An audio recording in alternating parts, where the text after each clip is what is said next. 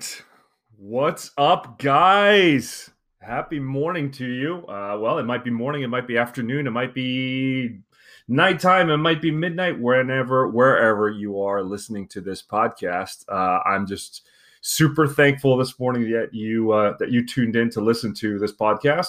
Welcome to another episode of Mad Morgue Stories, where I'm bringing you the best in tech, tips, careers, convergence of marketing and tech, startups, C M O interviews, and all that good stuff. Um, today's podcast is a really special one. Not to say that they're not all special, but this one's particularly special. This one's particularly near and dear to my heart. Um, it's kind of, um, the title of the podcast is, if you want to move fast, then you got to slow down, right? And that may sound totally counterintuitive to people. You're thinking, I want to move fast, I got to slow down. Wait a second, how does that work? Well, the reality is, I'm going to explain a little bit how it works and give you some context. It applies as much to startups as it does to business in general. It applies as much to your work life as it applies to your personal life, to your health, to your relationships, to everything else that you do. And it's counterintuitive, like I said, but let's jump in and give you some context on why this really makes sense and why you really are going to have to slow down a little bit in your life and, and slow things down and think things through, and figure out how you can be more organized and more thoughtful about how you run things in your life and in your business. Um, so here in the Valley, we, you know, we're always surrounded by this intense urge to move fast, right? Everything in Silicon Valley is about speed. Everything in startups is about speed. We want faster processors. We want faster machines, faster phones, faster algorithms, faster load times, faster installs. Everything is fast, right? The pace in the Valley and innovation and in tech in general is absolutely insane. It's frenetic. And, and, and we live in an environment that is conducive to things happening fast, right?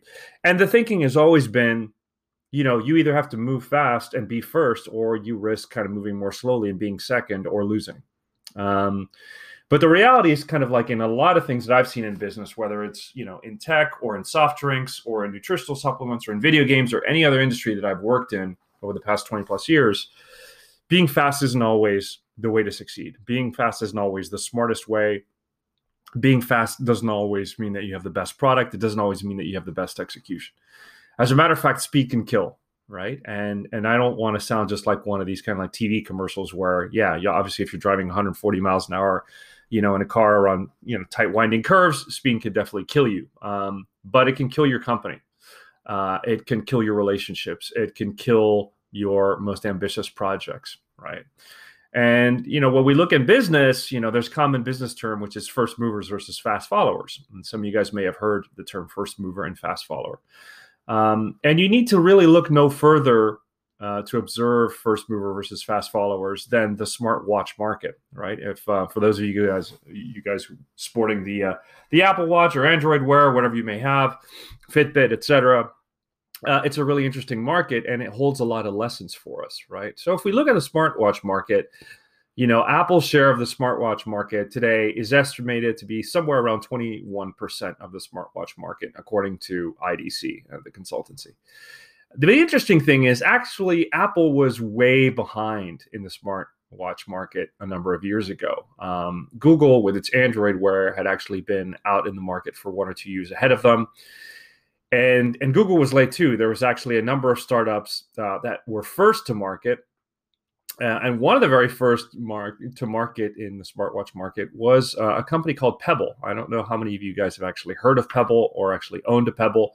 Uh, but Pebble was one of the darlings of the, um, of the crowdfunding scene. As a matter of fact, you know, back in twenty fifteen, Pebble was kind of on the cover of a number of different, you know, magazines and, and, and, and, you know, was featured a number of different tech blogs like Mashable and um, TechCrunch and uh, VentureBeat and The Verge and a number of others, because they raised a staggering twenty point three million dollars on Kickstarter, right? They were one of the companies that really became the, the darling or the poster child, if you will, of, of the crowdfunding scene. They raised over twenty million dollars, but the funny thing is, uh, you know, somewhere around a year and a half later, uh, in two thousand sixteen, they actually sold the, the company to Fitbit, um, and, and they only sold for twenty-three million dollars. So not exactly a great return if you're an investor on that company, right? Like, you know, a little over ten percent return which is which is actually very, very small, right? When you think of the exits that startups can typically command. And the reality is kind of they sold themselves to, to Fitbit, you know, um, for a number of different reasons. The market had gotten a lot tougher and had become much more competitive. Apple had gotten into it. Google had gotten into it. And the company was just burning through a lot of cash. Um, I'm not going to go through the history of why uh, why Pebble didn't make it, but obviously they were first to market. They moved very, very fast. They built their own hardware. They built their own software, uh, but they made a, a number of strategic blunders, you know, in the process because they were moving so fast. You know, one of which was, you know, the company massively under underinvested in marketing. Uh, I knew people in this company. I met the C E O and founder and had discussions about marketing with him. And I spoke to people who worked at the company, who worked in marketing. And it was a company that was so driven by product and engineering. They were trying to move so fast that they didn't lay the foundations properly for, for building proper marketing team. They didn't build a, the foundation properly to build a build a, a really strong brand, to you know um, think of alternative routes to market, you know, to make sure that they had enough distribution, to make sure that they had enough advertising. They went really, really fast. And in reality, when you look at the market today, Apple, it was apples for the taking, right? Apple came around. Uh, they took a lot longer to get into the market. They really studied the market. They really worked on their product. And by the time they rolled out to market, I wouldn't say that the Apple Watch was perfect. It still isn't. But there's a lot of things that they did right. And when they executed, they really executed flawlessly, right? Not to mention that, of course, as a large company, you know, Apple had significantly more resources, right? Both in terms of marketing and distribution and brand and everything else. Um, when I was at Google, back in twenty twelve, um, we similarly made a blunder in terms of moving way too fast. Um, Andy Rubin, who was, you know, at the time um, head of the Android team and, you know, actually the founder of Android and, and you know, a, a really interesting guy in his own right. Um, he had it, you know, he had this obsession with the fact that we needed to be first to market uh, in tablets, and, and that he, he wanted to make, you know, uh, a big splash in the tablet market, and therefore, you know, wanted to make sure that Google had its own device with its own brand in the market. And we literally went from, I think, you know, um, no product to basically signing a deal with a, uh, I believe it was a Taiwanese, um, company, Asus, to rolling out the Nexus seven tablet in little under six months. Now, for any of you who have ever worked in hardware, Uh, if you've worked at Motorola or, you know, uh, H P or some one of these other places, you know, going from concept to launch in six months for a hardware product is insane, right? It's, it, it is not something that anybody in the street kind of like usually does. It, these, these kind of products take a lot of cycles to get out to market. Um, there's a lot of things that you have to take in consideration, and we did it in six months. And we were incredibly fast. And, you know, the tablet at the at, at the day was, you know, sub two hundred dollars tablet, one hundred ninety-nine dollars. Uh, it was a very nice device, fairly powerful for its size. You know, you could hold it in one hand. Um, very well designed, beautiful device. But where's the Nexus today? How many people have actually heard of Nexus seven tablets? All right, you're probably sitting there scratching your head going, um, no, uh, I, I've never heard of Nexus seven. Well, they're gone, right? They, they kind of like... Um, They went by the wayside. And, and, you know, the reality is that we launched way too fast. We totally underestimated demand. We had a lot more demand than we could meet. Um, we launched so fast that we didn't have customer support properly set up. You know, Google is, is at the end of the day, a software company. We're not, we, you know, we were not a hardware company. We're still not a hardware company, even though Google has made leaps and strides in hardware. And, and, you know, if you look at the latest generation of, you know, Google Home, Google Home Max, Pixel, Pixel two, Um, obviously they have spent and invest a lot more time, but back in those days, you know, we, we didn't really know what we were doing. Um, the situation was so bad and we had so many complaints because we were so delayed that we actually had customers showing up in person at the door of our Mountain View campus because they were so pissed off and frustrated that they couldn't get a response from us. That's how bad it was. Um, a big part of the problem, it was speed, right? It was, it was this insane focus on being fast and going faster and getting to market before everybody else and showing that we could do it and, you know, establishing our mark in the in the in the Android tablet space, right?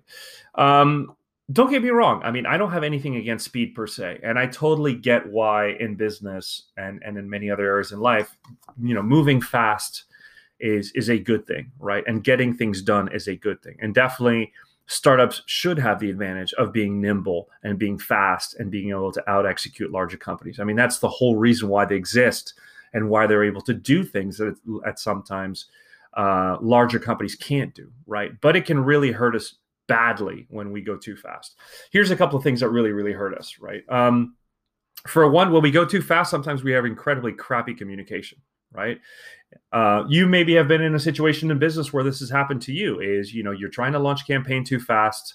You're trying to get things out the door. Um, the product is about to be launched, and you're going so fast that you don't have proper time to communicate to the relevant teams what's going on, right? And so maybe you're not sharing all the information about, you know, what kind of marketing campaign is being run. Maybe there are still some inconsistencies, inconsistencies in terms of your pricing strategy. Uh, maybe people are not quite clear, you know, what the what their roles are in different parts of the organization, right? Uh, poor communication is definitely one of the, these things that happen um, when you're going too fast, and it can really frustrate people, right? People's expectations on top of it, when they're not properly communicated to, might be very different from yours. And as we'll see uh, further on in this podcast, you know, there's a big difference between expectations and agreements. What's the second problem that happens when we move too fast? Well, you know, we don't have, um, we don't necessarily establish lack of ownership. We don't establish ownership across the organization, right? The reality is, if you really want to execute flawlessly, you have to ensure that as many people who are involved in the project as possible feel like they have some sort of ownership uh, in what you're doing, right? And so when we don't spend enough time communicating, we don't enroll others. And when we don't enroll others, they don't have ownership. They're not vested in what we're doing. They're not uh, feeling like they are part of the solution, right? We might tell them to do something, but since we're going so fast, they don't necessarily understand what we want them to do or why we want them to do that. The motivation is not clear. And so when people are not enrolled properly in a project, well, they're not as committed to it, right? If the project doesn't work out, they're like, well, you know, it wasn't necessarily mine to begin with, right? I did what I could. They kind of imposed this on me. Nobody told me that, you know, uh, this was so important or why we were doing this so fast, right? And that leads to the next problem, right? When people don't have ownership, or when they're not properly enrolled, when they have issues with motivation, their motivation tanks, right? It's really easy for people's motivation to just get sapped when they haven't really been properly enrolled, and when they don't understand the priorities of why we're doing what we're doing. And we're asking them to work weekends, or we're asking them to work long nights, right? They feel imposed on, right? They don't feel, again, like they're owners. And so when they're imposed on, they're less motivated. And then when things get tough, the motivation tanks even further, right? So when people's motivations are low and then things get tough and, you know, we run into problems, well, what kind of solutions do we get from those people? Well, the solutions that we get aren't great, right? Because people are not really motivated. So they're not really keen on stretching themselves. They're not going to go the extra mile because they weren't they weren't involved from the beginning, because they weren't enrolled, because people didn't communicate properly to them, and their motivation's not there, right? So when we have a problem and we ask them to fix it, they might come up with a solution, but it might be, you know, uh, half-baked, right? It might not be the best solution that we could possibly get, because they're not motivated and because they don't have any ownership, right? So they're not going to spend that much time on it. They're going to give you a solution, but it might, it's probably not going to be the best solution that is going to uh, fix your problem. And if anything, if the solution is half-assed, it's actually, there's a risk that it might even compound the problem and make it worse, right? What else happens when people are not enrolled and they're not motivated? Well, you get more and more mistakes, right? When I was in a startup called GetJar back in uh, in two thousand ten, Uh, well, I was actually there from two thousand eight to two thousand eleven before going to Google. We had built this, um, you know, app distribution platform, right? Otherwise known as an app store. We had started building this like way back in two thousand five, you know, before the app store. At the at the peak, we were doing something like eighty million downloads of mobile applications every month, which, you know, for a startup, that was that was significant, right? I mean, we were doing more downloads than than the Nokia Ovi store was. Uh, and we were doing a significant amount of downloads compared to the other app stores that were out there. Of course, you know, the Apple App Store didn't launch until two thousand eight, I believe. So we had built this architecture, but we had built it so fast with so little resource that the more we scaled and the bigger we got and the more traffic we had, the more downloads we had, the more things kind of started to break, right? Why? Because we had made a lot of mistakes. We were moving so fast that we hadn't built the backend infrastructure of our technology platform in a way that was going to allow it to properly scale. And so what was the result? Well, the result was that as we had more and more traffic, we had more and more problems.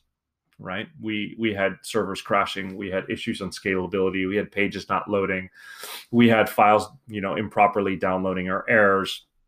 And the more traffic we had, the more the user experience suffered, right? And a lot of these things could have been avoided if we had taken our time and gone a little bit more slowly, hired the right people, and really looked at the architecture of um, of our systems, you know, in a, in a different light. The reality is that the impact was enormous, right? We basically hired a new C T O, so we had to let go of our existing C T O. We hired a new chief technology officer who came in, who came from Xbox, from the Microsoft team. And when he took a look at this, he came to the conclusion that we essentially had to rebuild a large part of the backend infrastructure, right? And so all this speed and all these patches and all these half-thought-through solutions got us to a place where we essentially lost a year rebuilding our backend infrastructure, right? And that was a critical year that we could have better spent our engineering resources doing other things, improving our product, uh, going more actively, Uh, aggressively after the Android section of the market, which was where all the growth was. And the mistake eventually doomed the company, right? Uh, along with all the investor money to the tune of some forty million dollars that we had raised from venture capitalists. That was f- essentially all gone. Um, and I left the, the company in twenty eleven to join Google. And three years after that, the company was sold for next to nothing to a Chinese company, right? So the lesson learned there is, you know, we moved too fast. We made a lot of mistakes. The mistakes compounded over time. And all of a sudden, we lost a year of engineering time rebuilding our, our, our servers, right? Re- rebuilding our architecture.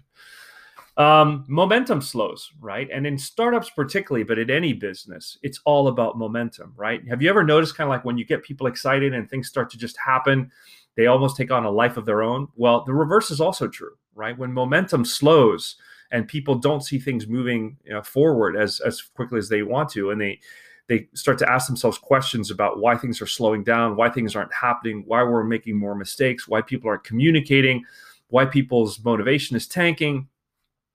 You know, it just becomes a vicious spiral, right? And and as the momentum slows, things get harder.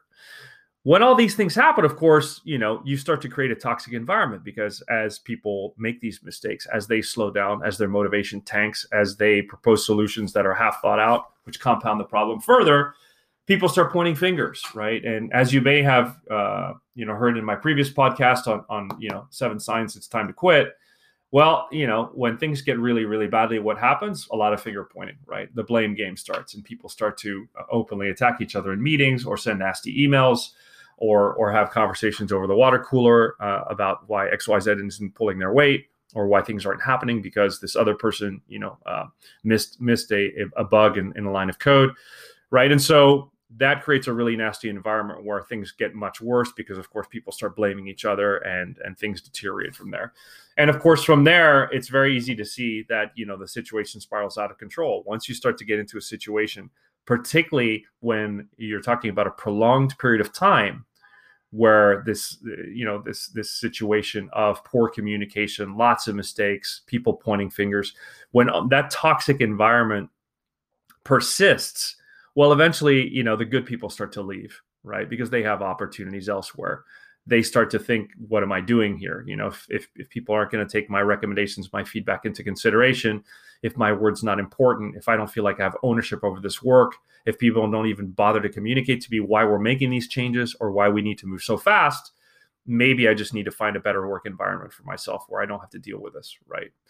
And so when people quit, of course, you know, things just kind of fall apart from there. And, and this is one of the reasons that you see startups particularly struggle, particularly here in the Valley, where, you know, smart people and talented people have so many options, right? And sadly, when things don't go right and the motivation and the momentum slows, people have other options. They're being aggressively courted by other companies.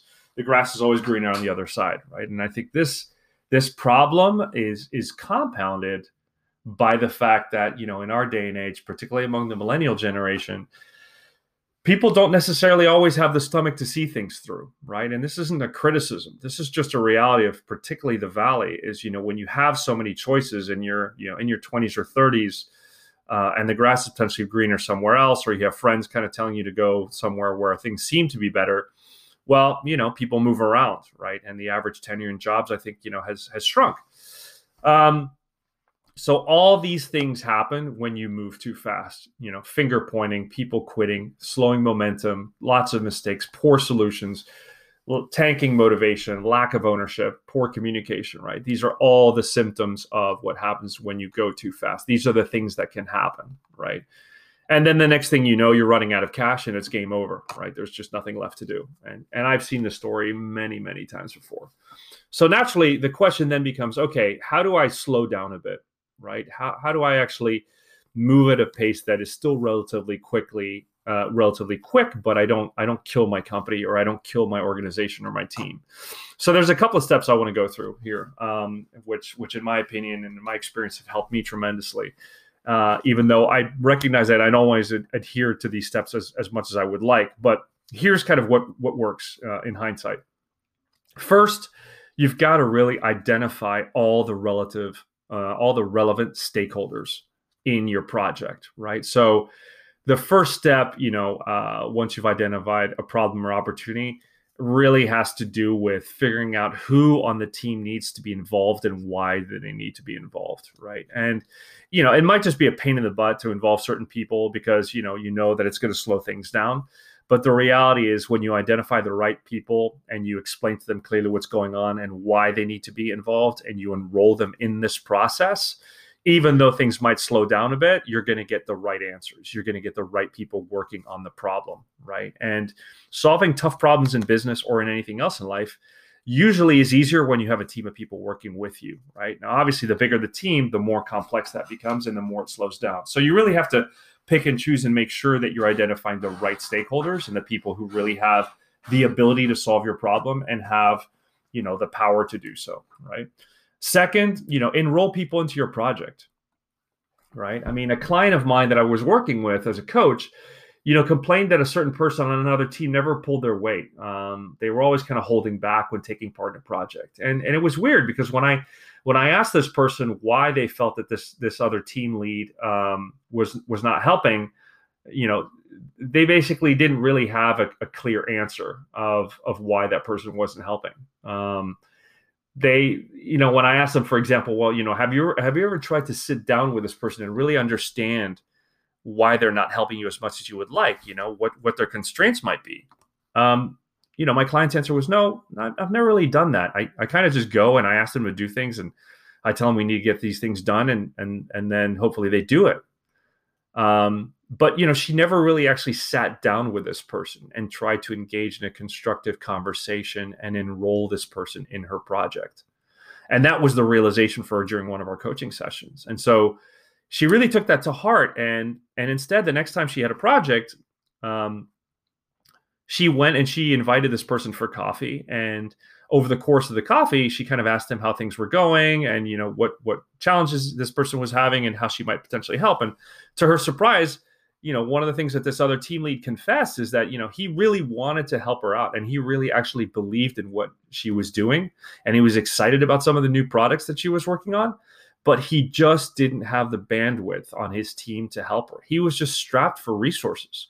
He was trying to make some key hires. Uh, he'd been giving some hires, but he he hadn't necessarily filled um, all the all the roles that he had available on his team.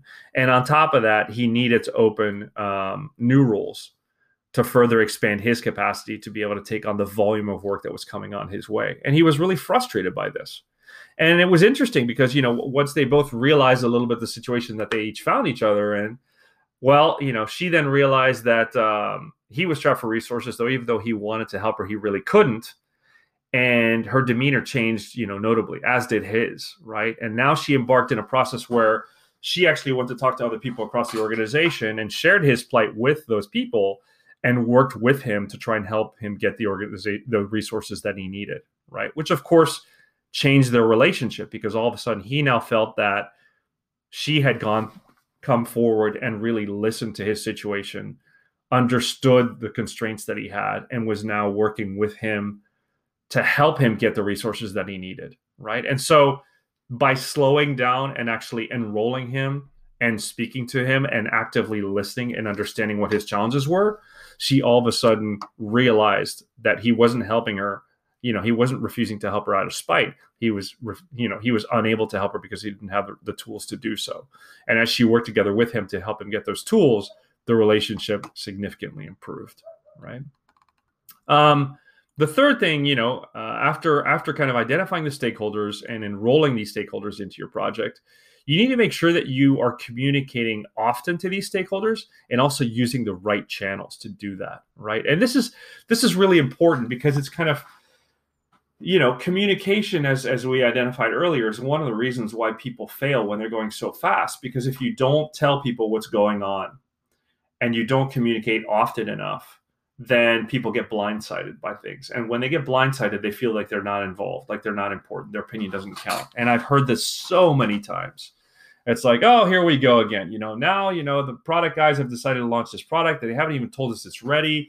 And they expect marketing to come up with a marketing campaign. And they've only given us three weeks. And how on earth are we supposed to get that done, right? And, and we've all been there. We've all heard this, right? So communicating often enough, you know, uh, is critical, right? So you might even think about over-communicating. Nobody's ever going to punish you for over-communicating, right? Um, you know, there's kind of a a saying, which is kind of learning is repetition, right? So the more you repeat stuff, the more likely people are to hear you.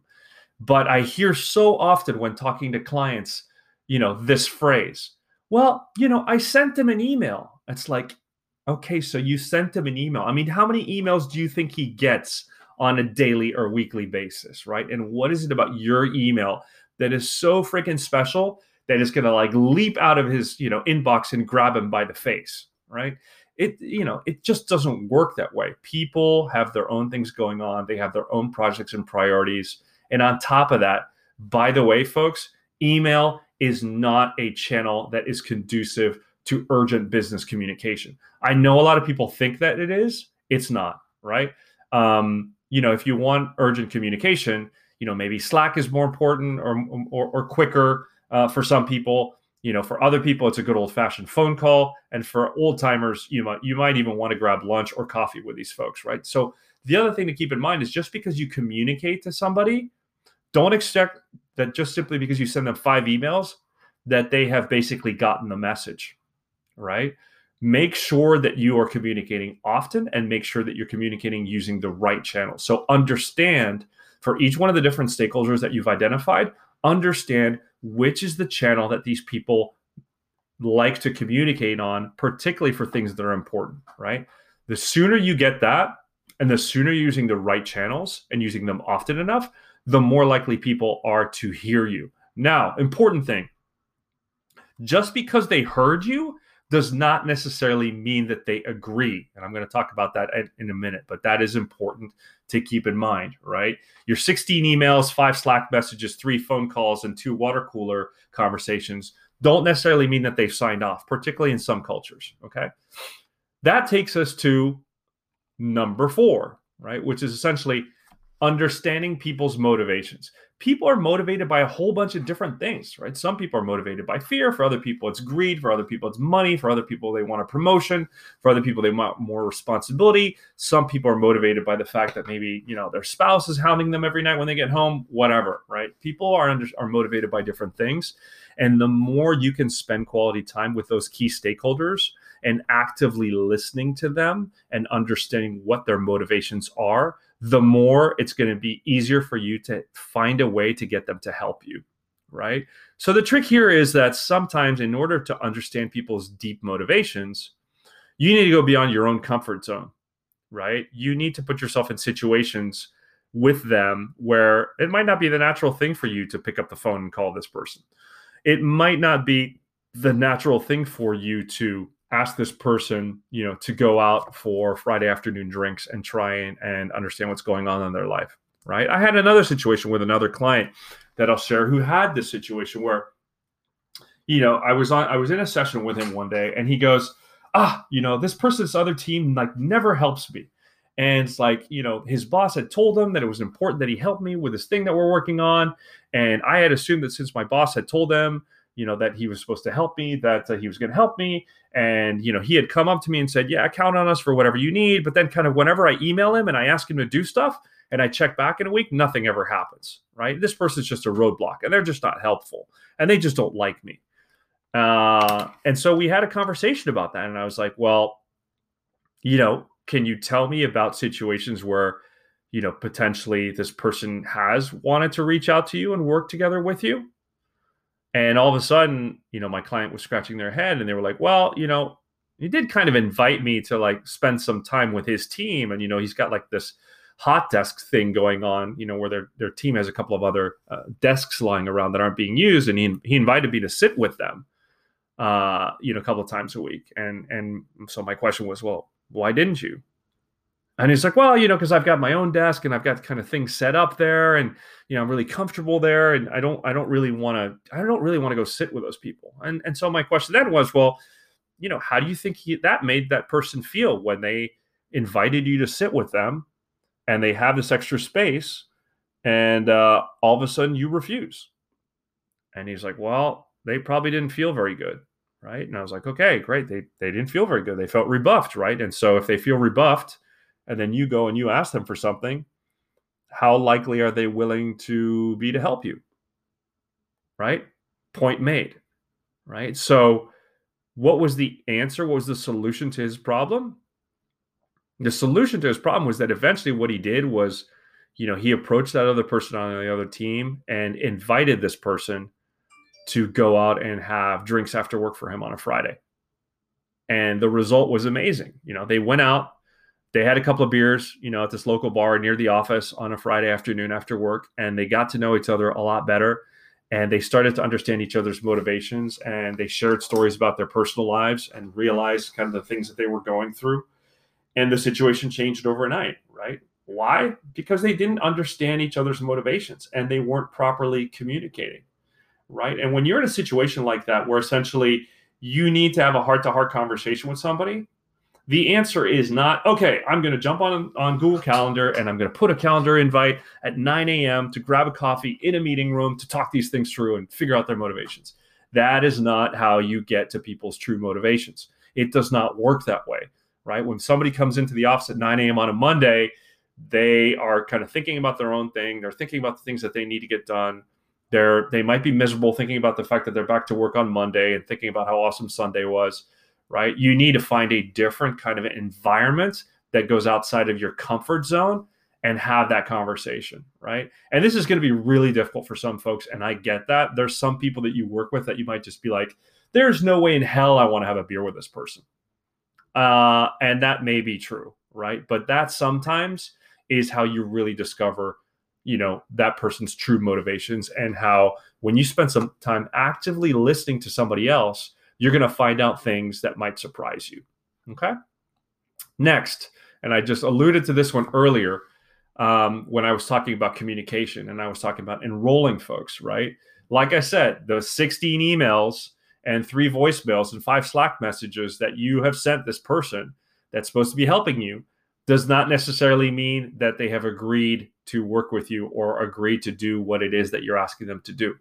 This is a problem that I find all the time in business and in life, right? It's it's what I call um, expectations versus agreements. And, and you know, there's a there's a, a really well-known coach um, who actually has a podcast just dedicated to this. I'm, I'm struggling to remember the, that coach's name, um, although he's very, very well-known. Oh, Steve Chandler. So Steve Chandler talks about this. And if you're ever interested, you can Google up Steve Chandler and look for his podcast on expectations versus agreements. So the, the, the point here is that essentially those two things are very, very different, right? When you go to somebody and you say, I need this done by Friday, can you get that done? If the person says, I'll have a look and get back to you, that doesn't mean that they, that they agreed to do it, right? Although your expectation might be that they agreed. Right? If they say, yeah, I'll get it done. I'll get it done by Friday. Then you have an agreement, right? And this is the key. It sounds really, really obvious, but in many cases in business at all levels of the organization, the, regardless of the size of the organization, people simply assume that because they've communicated something that that means other people are going to do it, right? You have to make sure that to properly enroll things, you need to make sure that that person specifically agreed, either verbally or otherwise, to get the task done in the way that you want it done by the date that you need it to get done, right? One of the biggest problems is when you fail to enroll other people in communicating properly is that they don't specifically agree to do things, right? They don't agree to a certain date or certain way you want to do this. So the next time you're in a meeting, make sure you specifically agree on things. Oftentimes in this day and age, you know, people are using tools that help with this. So if you're using Trello or using Asana or you're using, you know, Google Keep, and you can assign tasks to different people. When you assign tasks to people, you know, make sure that they're completely bought in and that they agree to these tasks and they agree to the dates in which they're uh, able to do to do these things. If they're not able to agree, then, you know, get a counteroffer, right? Solicit a counteroffer from them. If they say, well, look, you know, there's no way this is going to get done by Friday. Fine. Okay, great. What's what's what can you do for me? What's the best you can do? Well, it's going to have to wait until Monday. Or look, I'm not going to be able to do like, you know, all sixty slides of that PowerPoint deck. It's going to have to be, you know, forty, right? Or I'm not going to be able to write all of the marketing plan. I'll focus on, you know, pricing, distribution, and, and, and promotion, right? Whatever it is, make sure that you get, you know, either verbally or or in writing, preferably, some sort of response and affirmation about what it is that they're going to do and by when, right? Agreements, not expectations, are the key to moving things forward, okay? So anyway, um, you know, at the end of the day, and I learned this from my coach when when I, you know, I hired a personal coach last year who spent nine months with me. That was one of the most important things that I learned through working with this coach, um, is that sometimes when you really want to speed things up, you got to slow down, right? It's just the way life works. And this doesn't just apply to your work and your career and your company. It applies to your life, your relationships, your friendships, your health. Um, everything else that you do, right? Uh, when it comes to, you know, work and and and kind of career, nowhere is this more true, obviously, than in startup land, where because you have so limited resource, right? Because you're so much more resource constrained than in a big company, the mistakes that you make can really kill the company, right? You can really, really be hurt if you make mistakes too often, given the speed that you're going at. So anyway, folks, uh, I hope this article was helpful. I hope it wasn't kind of like too repetitive. Um, some lessons learned, things that I've seen, you know, when in doubt, slow down a little bit. You'll go faster in the end. You'll thank me for it. Um, again, make sure that you subscribe to this podcast uh, and, and tune in, where we have a really interesting uh, interview coming up with a, a good buddy of mine and relatively senior uh, guy at Google that will be going live in the next couple of days. So make sure that you check back for that podcast, subscribe to the podcast.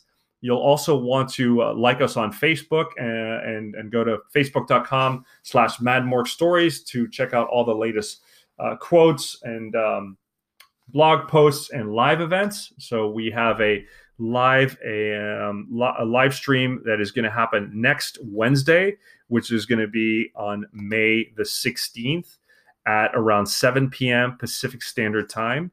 So you'll want to tune in for that.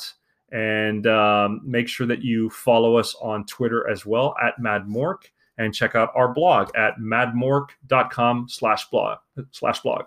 Thanks again, guys. Hope you enjoyed the show and hope this was super useful. We will uh, be talking to each other soon. I hope you have a great rest of your day and great rest of your week, great rest of the weekend, and everything else um, that's going on in your life. Stay tuned, and I will talk to you guys next week. Peace.